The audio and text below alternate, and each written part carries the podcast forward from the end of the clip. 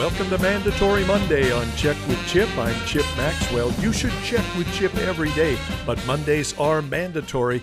Let's begin with highlights from Attorney General William Barr's interview last week with Bill Hemmer of Fox News. I've been trying to get answers to questions, and I found that a lot of the answers have been inadequate. And I, have also found that uh, some of the explanations I've gotten don't hang together. So, in, in, a sense, I have more questions today than I did when I first started. Some of what things don't hang together? Some of the explanations of what occurred. Why does that matter? Because I think people have to find out what the government was doing during that period. If we're if we're worried about foreign influence, for the very same reason we shouldn't be worried about whether government officials abuse their power and put their thumb on the scale. And, and so I'm not saying that happened, uh, but I'm saying that we have to look at that. The president calls this a witch hunt. He calls it a hoax. Would you agree with that? Well, as I've, I've said, if, if you were the president, I think you would view it as a as a witch hunt and a hoax, uh, because at the time he was saying he, he was innocent and that he was being falsely accused. And that's, if you're falsely accused, uh, you would think that something was a witch hunt. I have to say, you know, when you step back and look at this, two two and a half years of his administration, three years of Trump, you know, the campaign and then the first part of his administration, uh, he has been hammered. Uh, for something, uh, you know, for allegedly conspiring with the Russians. And that we now know that was simply false. Are you comfortable using those words? Witch hunt? Hoax? I use what words I use, and, and it was an investigation, but I think if I had been falsely accused, I'd, I'd be comfortable saying it was a, a witch hunt. You're okay with him testifying? Absolutely. He works for you? Yes. Or under you? Yes. Or did? What seems to be the holdup? Jerry Nadler said this week it will happen soon. Perhaps it happens in June or not. Do you have any information on that? My understanding is that uh, Chairman uh, Nadler is talking this over with uh, Bob Mueller and his staff and trying to schedule it. So you expect it to happen? I have no reason to think it won't. Do you believe members of Mueller's team around him put pressure on him to include certain aspects in that report? I don't want to speculate because I just don't know. Do you believe he gave in any of that pressure? I don't want to speculate. I really wasn't there to watch the interaction of his staff. Let's move further into that, that aspect of this because you, you are being heavily criticized by Democrats, by the House Speaker Nancy Pelosi. She believes you lied under oath. What do you think of that charge? Well, I think it's a it's a laughable charge, and I think it's largely being made to try to discredit me. Partly because they may be concerned about the outcome of a, of a review of what happened during the uh, during the election. What does that mean? That, that means they may be trying to under, undermine my credibility. But uh, obviously, you can look at the face of my testimony and see on its face that there's nothing uh, inaccurate about it. You must explain this, fellow conservative political evangelists, to people in the circles of life in which you travel. Let's summarize.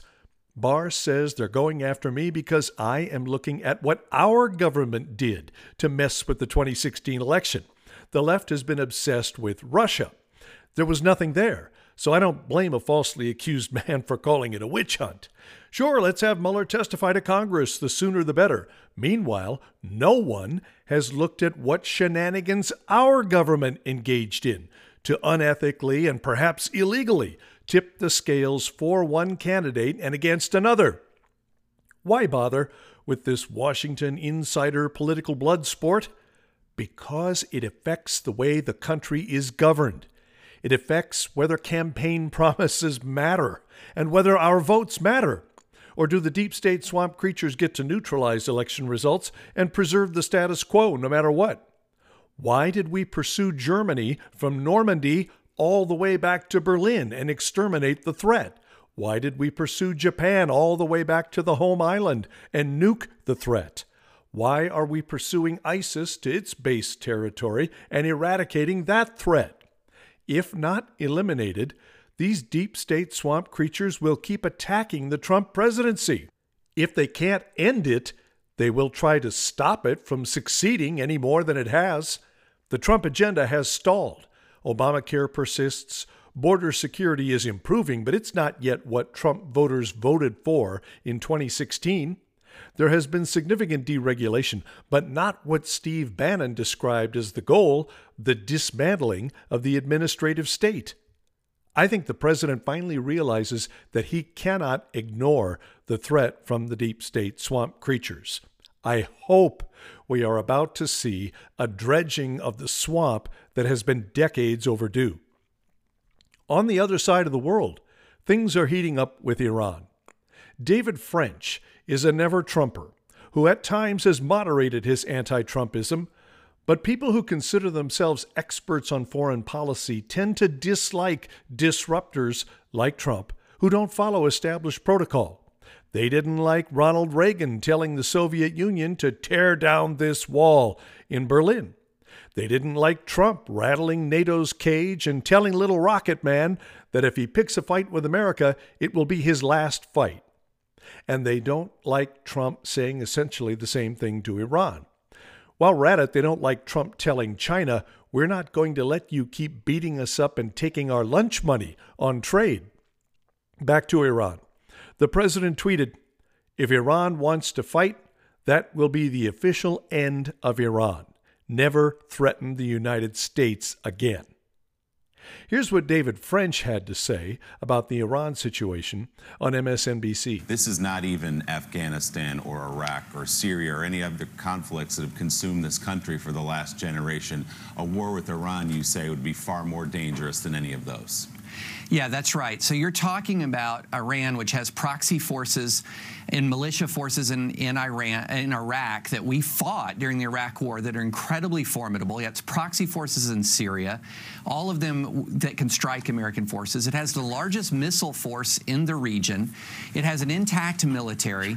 It can close the Straits of Hormuz, where about 30 plus percent of the world's crude oil exports go through. It can create an economic shock.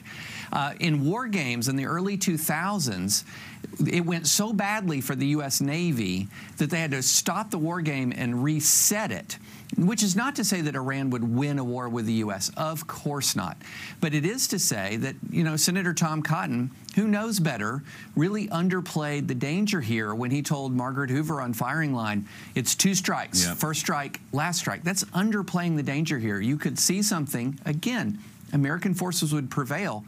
But are the American people signing up to perhaps see American ships burning in the Persian Gulf? Are they signing up for the kind of economic shock that would result or the kind of casualties we could see? That's again why the administration has to come forward and explain the case. It just can't rely on unspecified intelligence to justify a really significant military buildup here. David, it's Heidi Przybyla.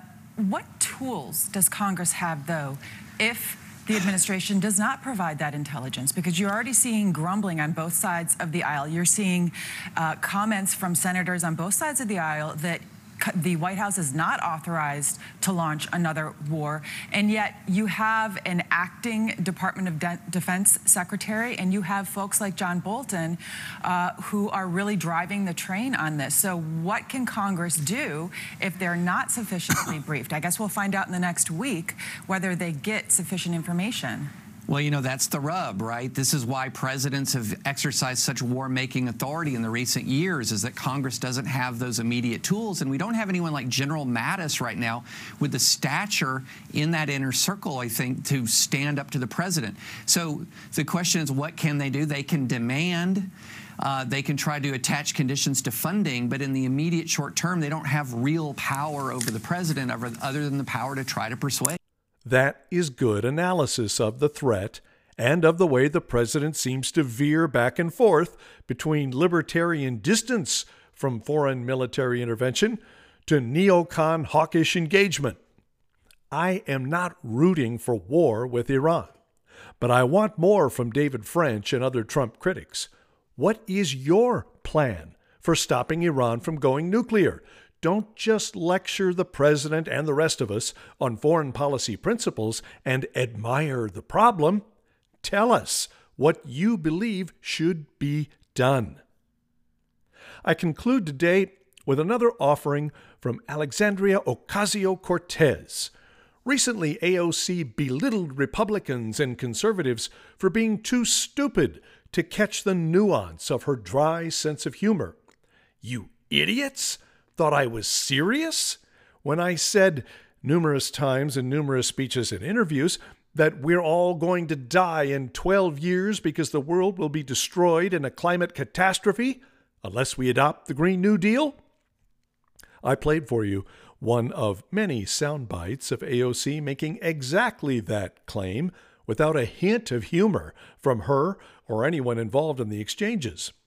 But after getting hammered for her alarmist, apocalyptic pronouncements, she said it was intended as hyperbole to make a point, not actual fact. But then she came out with this. And I will be damned if the same politicians who refused to act then are going to try to come back today and say we need a middle of the, the middle of the road approach to save our lives, that is too much for me. Again, apparently, I am not sophisticated enough to tune in to AOC. Is this also dry wit? It sounded rather severe and serious to me. It's a shot at Joe Biden as the poster boy for Democrats who, in AOC's view, have not been aggressive enough in implementing the climate change legislative agenda. Get out of the way, sleepy, creepy Uncle Joe. I'm the boss now. What we're really seeing is a behind the scenes battle among the handlers of AOC you have the left wing, ideological, socialist, environmentalist true believers who want to shout truth to power at the Democratic Party, as well as the rest of us. You also have the more jaded but savvy political operatives who are more interested in obtaining power than shouting at it. They are as leftist as the true believers, but they want to win. AOC is a tool, a lever, a weapon of convenience. The power seekers have invested a lot of money and effort in the AOC phenomenon. They want a return on the investment. They don't want her to blow it by becoming a cartoonish laughing stock. Biden is rising in polling of Democratic Party voters as AOC and other hardcore lefties get more hysterical in their rhetoric.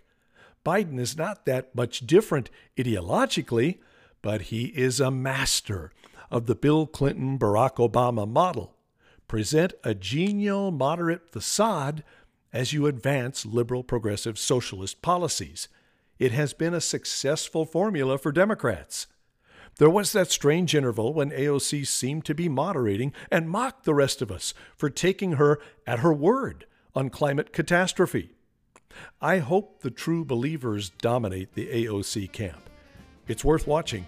If AOC ever decides to adopt that Clinton, Obama, Biden model, provide a genial facade for public consumption, and hide the leftist reality of her policies, she would become more dangerous than she already is. That's Mandatory Monday on Check with Chip. I'm Chip Maxwell. Thank you for listening.